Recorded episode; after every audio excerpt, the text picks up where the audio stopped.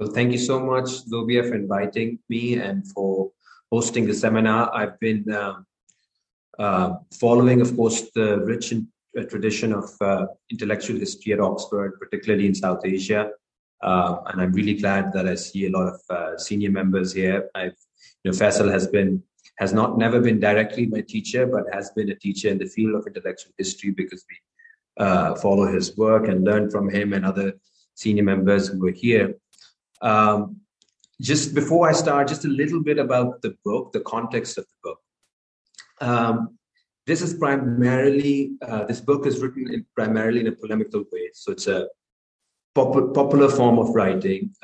And the reason for that was partly because of the conditions under which this book was written. I was in the UK for my PhD. And once I returned to Pakistan, I made the mistake of repeating some of the things I had learned in the UK. So you join a public sector university, you hold study circles, reading groups, encourage students to raise difficult questions. But this was happening at a time when there was a creeping secret martial law taking place in Pakistan. This is 2016, 2017. Dissent was being crushed under the title of the war, this reinvigorated war on terror. And to keep the story short, universities were seen as the primary battlegrounds of this new hybrid war that the state was fighting. The claim was that the state is no longer at war only militarily, but there is now a war of ideas. And the attempt is to play with the minds of young people. And they are academics who are misguiding the youth of the country. This is a trope, of course, that's being increasingly used all over the world. In Pakistan, it just perhaps has more severe consequences. So universities became these battlegrounds. And other than the physical repression against students who are not allowed any representation on campuses, professors came under a lot of scrutiny as well. You may know that last year in March, the Lahore University of Management Sciences tried to hold a conference on Bangladesh to commemorate 50 years of the breakup of Pakistan. And it was remarkable that conference led to an incredible backlash from the country's right wing, to the extent that rangers were sent to the university, the vice chancellor was threatened, and eventually the conference, which was, by the way, mostly a Zoom conference, had to be cancelled. So even 50 years after this event, you can see how history has this presence in Pakistan, this almost traumatic presence where it has to be perpetually denied as well. 71 is an aberration in the general march of Pakistan's development. But at the same time, its presence is felt too heavily that it cannot be any mention cannot be tolerated. And I remember when I was given a warning, I was in the political science department at FC, the former Christian college in Lahore, and a member of the intelligence came up to me and he said, we're okay with whatever you teach, but we just have one request. Don't discuss politics in your classrooms. And I was like, I'd be happy to honor this request, except that I teach political science. So just guide me into how I can teach political science without discussing any form of politics in classrooms. Anyway, I was among a number of academics who was fired from my post, and right now there's an unwritten ban on hiring me. And of course, a sedition case was also put against me and other academics and thinkers who were pursuing similar trajectories. So I guess this is the kind of authoritarian context in which I thought it was important to write a book like this, just to kind of trace the roots of authoritarianism in Pakistan, but also make a certain kind of a political statement that, you know, despite this kind of censorship, there are people, there are publishers, you know, my publisher Bilal Zahur, who runs Folio Books, was brave enough to publish this book because many publishers were scared of publishing anything in Pakistan that has to do with the military. So it was a statement that there are people who are still willing to stand up, and there are people across the country, of course, who are doing it and paying a much heavier price than any of us have.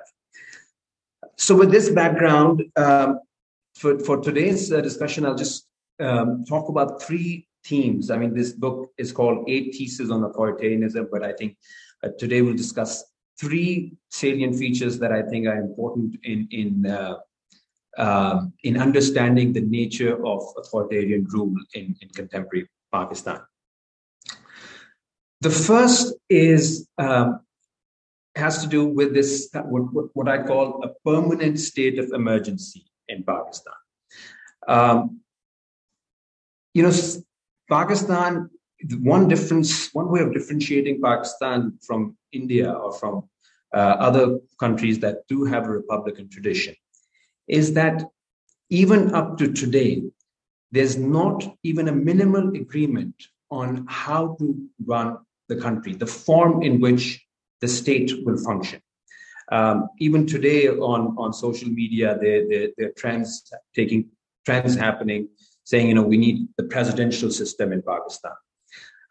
There's also discussion about having Sharia, having military dictatorships, and the repeated interventions of the military has meant that we do not have that context or that minimal agreement that could allow for certain politics of certain predictability or certain routine of politics. Which is why this sense of emergency, which, you know, in Urdu they say nazuk sutehal, delicate situation, remains one of the most invoked kind of phrases in Pakistan's political theater, that Pakistan is going through this terrifying moment, it's surrounded by enemies, it's under threat of destabilization, and hence it requires extraordinary measures for protecting it. And this then brings me to this argument about the crisis of sovereignty in Pakistan. You know, theorists have, over the past 50, 60 years, there's been a lot of discussion on how, even in our modern times, political theology is extremely important for keeping any country together, for keeping any political community together.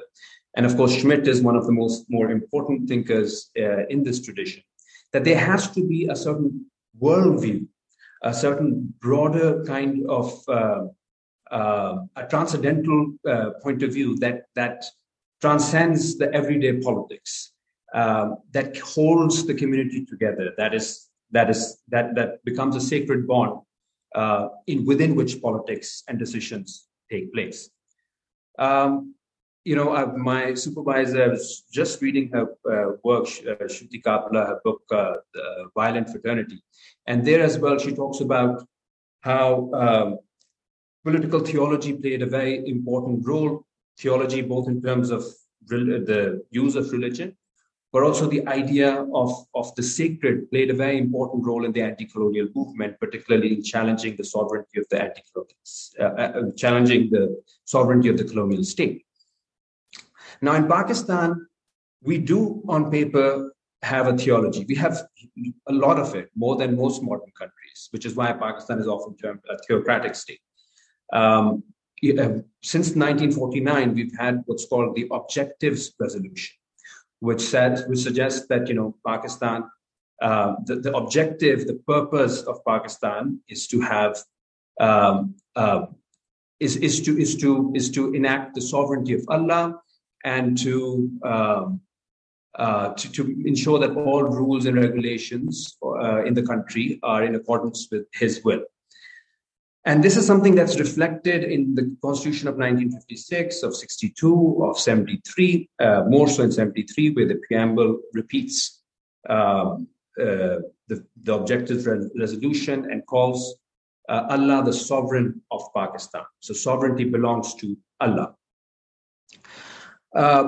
What I find extremely interesting is that despite this kind of transcendental sense of purpose, Pakistan has had a lot of trouble defining itself in relation to the world.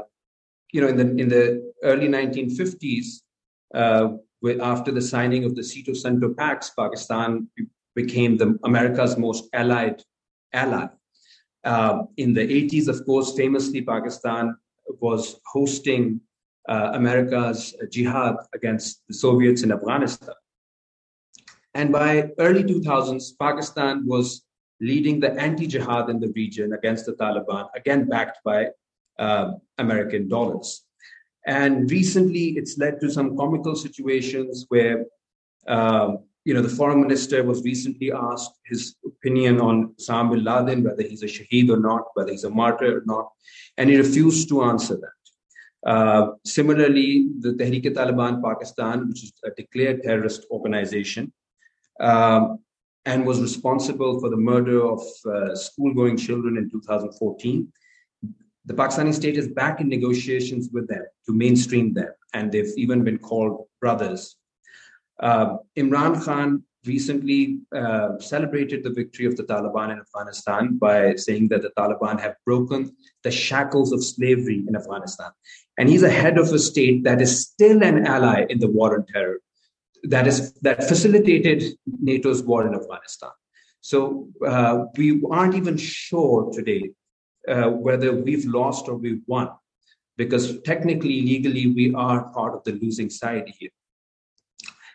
Which is why many people call Pakistan a rentier state. You know, it rents out its geostrategic position in order to cut deals with superpowers and to continue reproducing the elite consensus that exists.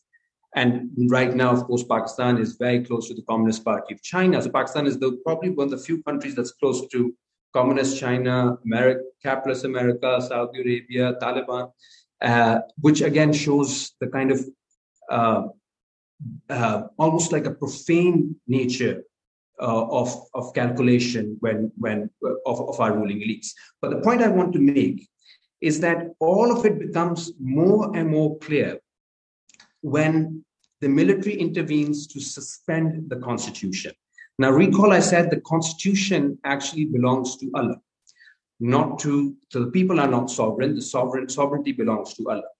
And it almost becomes comical when the state intervenes, the military intervenes, suspends the constitution, and says till the situation is restored to normalcy, we will not lift this suspension, which almost feels like, you know, it's like saying right now the situation is so bad, it's out of the hands of Allah. We are the agents of order. We will go in, we will restore order, and then hand over sovereignty back to Allah, as if Allah was unable to do that.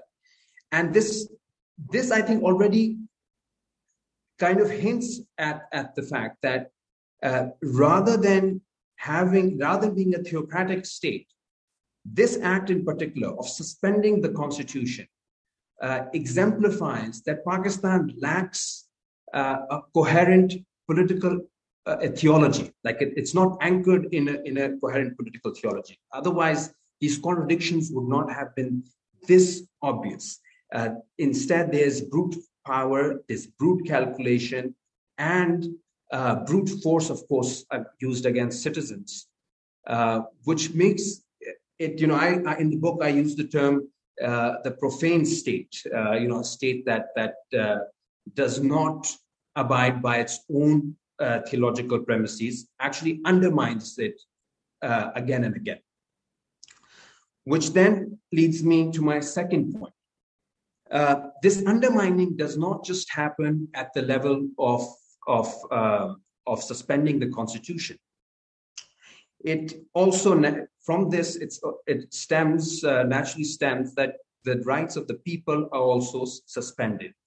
And we can see that even in the normal democratic times, trade unions aren't allowed, student unions aren't allowed, women who come out to protest are targeted by the state, minorities, of course. So these are stories about Pakistan that many have already heard. But I think one thing that again is emblematic of the intensity of the violence is the case of missing persons in Pakistan, which I've highlighted in the book because I think it's one of those things that many people shy away from. It is one of Pakistan's most scary open secrets. That's, of course, one can argue it's a technique of governance that's increasingly being used across the world. In the Indian-held Kashmir, the cases are rising. In Turkey, of course, there's a history of enforced disappearances in Argentina and other parts of the world. And here, I bring in Professor Banu Bargu's fantastic work on enforced disappearances and the question of sovereignty. She shows very clearly that, she does a very interesting reading of Hobbes and Foucault's reading of Hobbes, and shows that what Foucault misses is the fact that is the central importance of the category of the enemy in Hobbes. And through that, she builds an argument saying that eventually modern sovereignty is not just about eliminating conflict. It's actually about erasing and invisibilizing conflict. This difference has serious consequences because what's happening with the missing persons is that it is a form of terrifying violence. We've seen people close to us who've gone missing. One of my students, I remember, was abducted from his home, and the effect that it has is not only on, of course, the family, but everybody around the person who's abducted is naturally terrified by this blatant use of power. Yet you cannot nominate who's done it because there are no records. The state doesn't acknowledge it. The media doesn't acknowledge it. The courts don't acknowledge it. So there is this kind of absence. But this absence is the technique used by the state to show its presence in a very terrifying way. It's this kind of ink that erases itself, and I think that's one way of looking at this form of sovereign violence as this ink that erases itself and erases the bodies as well. So this erasure of both the ink and the surface is central to modern forms of violence. And of course, this violence is not something that just happens now. It's a reminder of originary forms of violence and how the state was built. And it's a disavowed form of violence in which the state communicates with people in a language of violence without showing itself directly. So that's the one aspect of missing persons. The second, I think, very important thing where the case of missing persons, I think, can complicate our understanding of modern forms of power, is that when these enforced disappearances happen, clearly it's not similar to the targeting of entire communities or of everyone. Modern power also works in differentiating people, certain people, leaders, agitators, from the crowds. So, this, of course, this has been happening since the French Revolution, interpolating certain individuals as the key ringleaders. I cite some of the work that I did in my dissertation where in the 1920s, 1930s, the colonial state was obsessed with, not with the crowds. I mean, we talk a lot about the crowds after the 1910s, 20s, 30s. By the 1930s, the colonial state is not as scared of the crowds as it is of certain individuals within those crowds, the extremists, the communists, the professional agitator. And in fact, the term political starts becoming used more and more by British bureaucrats or colonial officials in the 1930s for these individuals who they feel are shaped by ideas. So there are a lot of examples that I give where officials are like, oh, this event was not political. This labor strike of 50,000 people was not political. They were just demanding better wages. But this protest of 500 people was very political. There were 10 people who are known communist agitators or nationalists or extremists. So this understanding of who is political comes from it started getting defined in terms of one's organizational affiliation or one's adherence to certain worldviews. And this case of missing persons that we see is again a very targeted attack on certain individuals that the state differentiates from the rest of the community as the ringleaders, as the foreign agents, as the enemies within. The question, of course, of the foreign agent is something that is extremely important today in Pakistan, also in India. I often say that the number of people in Pakistan who have been accused of being RAW agents, Fatima Jinnah, the mother of the nation, was accused of being a RAW agent. Then you had Zulfikar Ali Bhutto, Sheikh Mujibur Rahman, Benazir, Nawaz Sharif, Altaf Hussain. It would almost seem like RAW is the most popular political party in Pakistan. And you can do the same in India with the ISI. Everyone who's a decent person, who believes in human rights, who believes in the rule of law, is declared an ISI agent. So there's it's this equation of dissent with the enemy, I think is one maneuver, and the other then is to target specific individuals. And this differentiation, I think, is very important. Every time we see the state operate, it differentiates between, as I said, between people who are just protesting for a cause and people who are guided by worldviews. So this differentiation, I think, is something that becomes more clear in how sovereign violence takes shape in contemporary Pakistan. Okay, my third and last point is about on the question of the form and content. Now, here, one has of course heard about how Pakistan has a system of controlled democracy. That's, in any case, what I've called it in my book. And here, I think there's a very interesting dynamic between the form and content of authoritarianism in Pakistan. For historical reasons, primarily the anti-colonial movement and the regular elections that have been taking place in the 20th century, democracy at some level has a hegemonic presence for both the rulers and the ruled.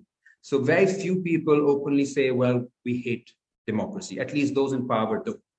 The interesting bit is even military dictators never say that they hate democracy. They say we are here to improve democracy, to correct democracy, never to dismiss democracy as such. So this has been a tension at the heart of the Pakistani state project since the 1950s. They want republicanism, they want democracy, but at the same time, they're there's this extreme fear of the people. So the hope is to be able to control the decisions of the people, to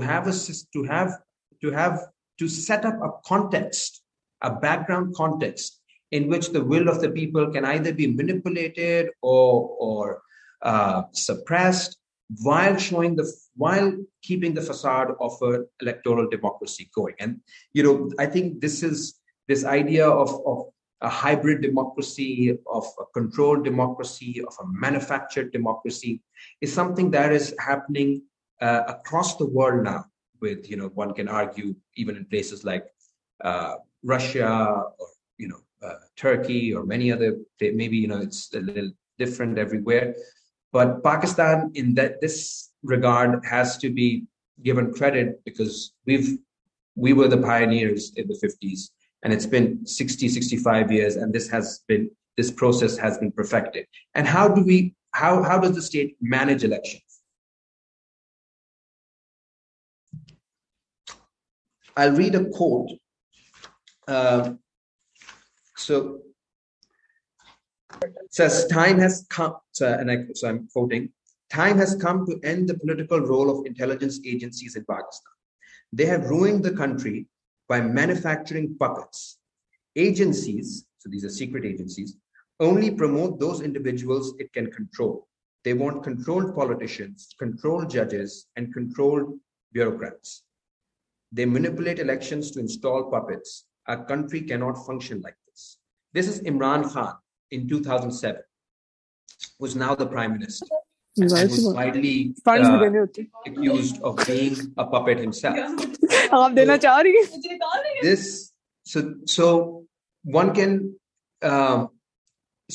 think he explains it way better than anybody else on how the system works. We have what is called accountability, the accountability process, the anti-corruption drives that happen every few years. I argue that the nature of capitalism in Pakistan is such that it's very difficult to amass wealth without breaking at least certain aspects of the law. So in that sense, there's almost like universal guilt amongst the ruling elites, who also are politicians, also happen to be that's the class from which politicians come from. So if the intelligence agencies want to cobble together a coalition, a winnable coalition, all they need to do is begin an anti-corruption drive and tell the leading politicians that if you do not support the party we want you to support in these elections, we will open up cases against you. And this is a remarkably effective method of disciplining the elites, the political elites. There's a term called the King's Party, the parties that supported by the establishment, and they keep changing their names and their faces, but at the core is their loyalty to what's called the military establishment and to their own financial interests. So this is one way. The second way, of course, is to disqualify or at times kill opponents, which again Pakistan has a sordid history of. And third is the election day rigging. There have been hardly any elections in Pakistan where there haven't been very serious allegations of rigging. And the recent ones in 2018 were again very controversial because it was widely believed that Imran Khan, whose quote I just read from, was supported by the military establishment and was brought in as a puppet, who brought in all these electable politicians from different parties in order to form a winning coalition.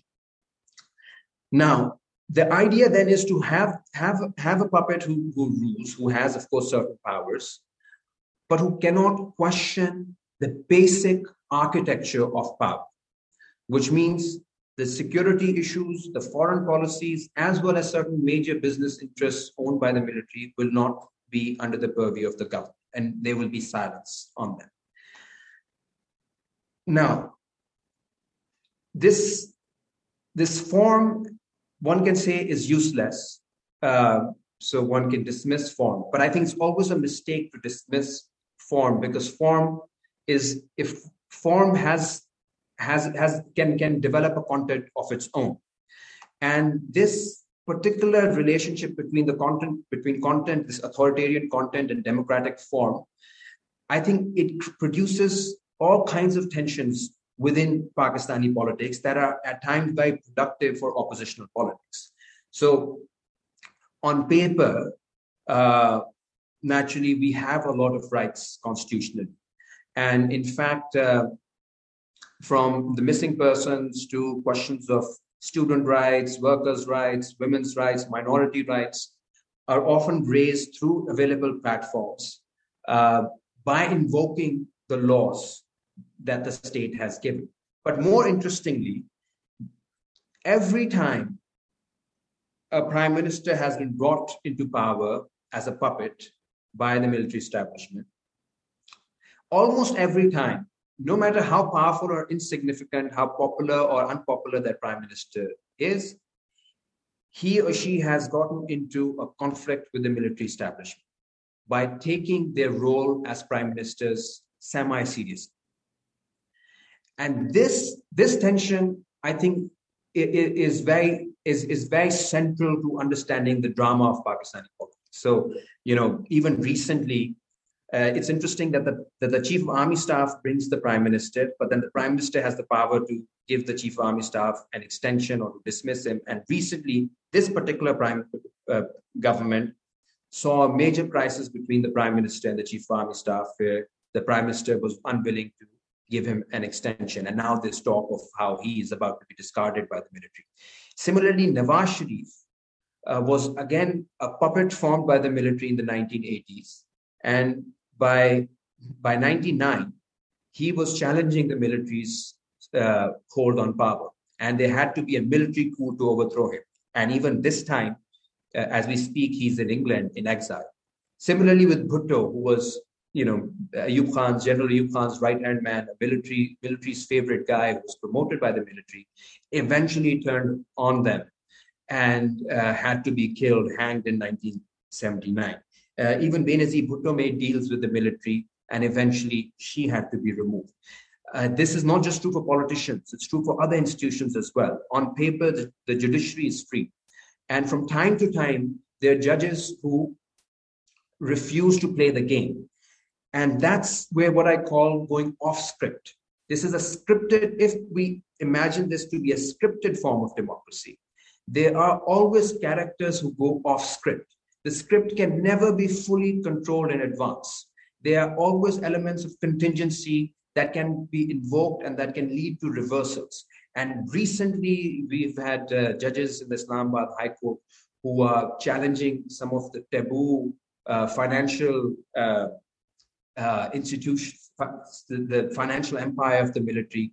In 2007, we saw a major lawyers' movement in the country, which was precipitated by the dismissal of the Chief Justice of Pakistan, Chaudhry, who again had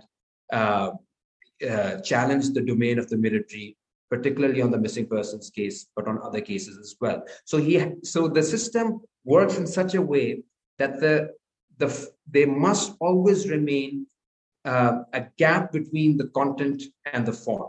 So the relationship of those in power, of free judges, of prime ministers, must be ironic to their position, legally speaking. But if they don't have a sense of irony, which some people don't, then the system goes into a state of crisis. When a prime minister takes himself seriously, when a judge takes himself seriously, when a politician takes himself seriously, when that ironic gap is removed, then the exercise of power becomes more difficult. So, to end this point, as I said, corruption and anti-corruption in Pakistan is not about corruption. It actually fuels corruption, if anything, because it gives an opening to corrupt politicians to keep doing their corrupt business as long as they kneel to the king. But it is what can be called a technique of governance. Anti-corruption is a technique of governance this democratic facade is a necessary condition through which authoritarianism legitimizes itself. But precisely because of the nature of the form, there's always this contingent possibility of reversals of certain individuals going off script and taking themselves seriously. I'd just like to end by saying, I think what is interesting about the moment right now in Pakistan, despite the horrors that we hear of, is that there are a lot of young people across the country who are pretty much tired with the kind of fear mongering that's been going on for so long. If you call someone a raw agent now, we all have been called that. Most people just laugh about it now. It's something that has become a joke.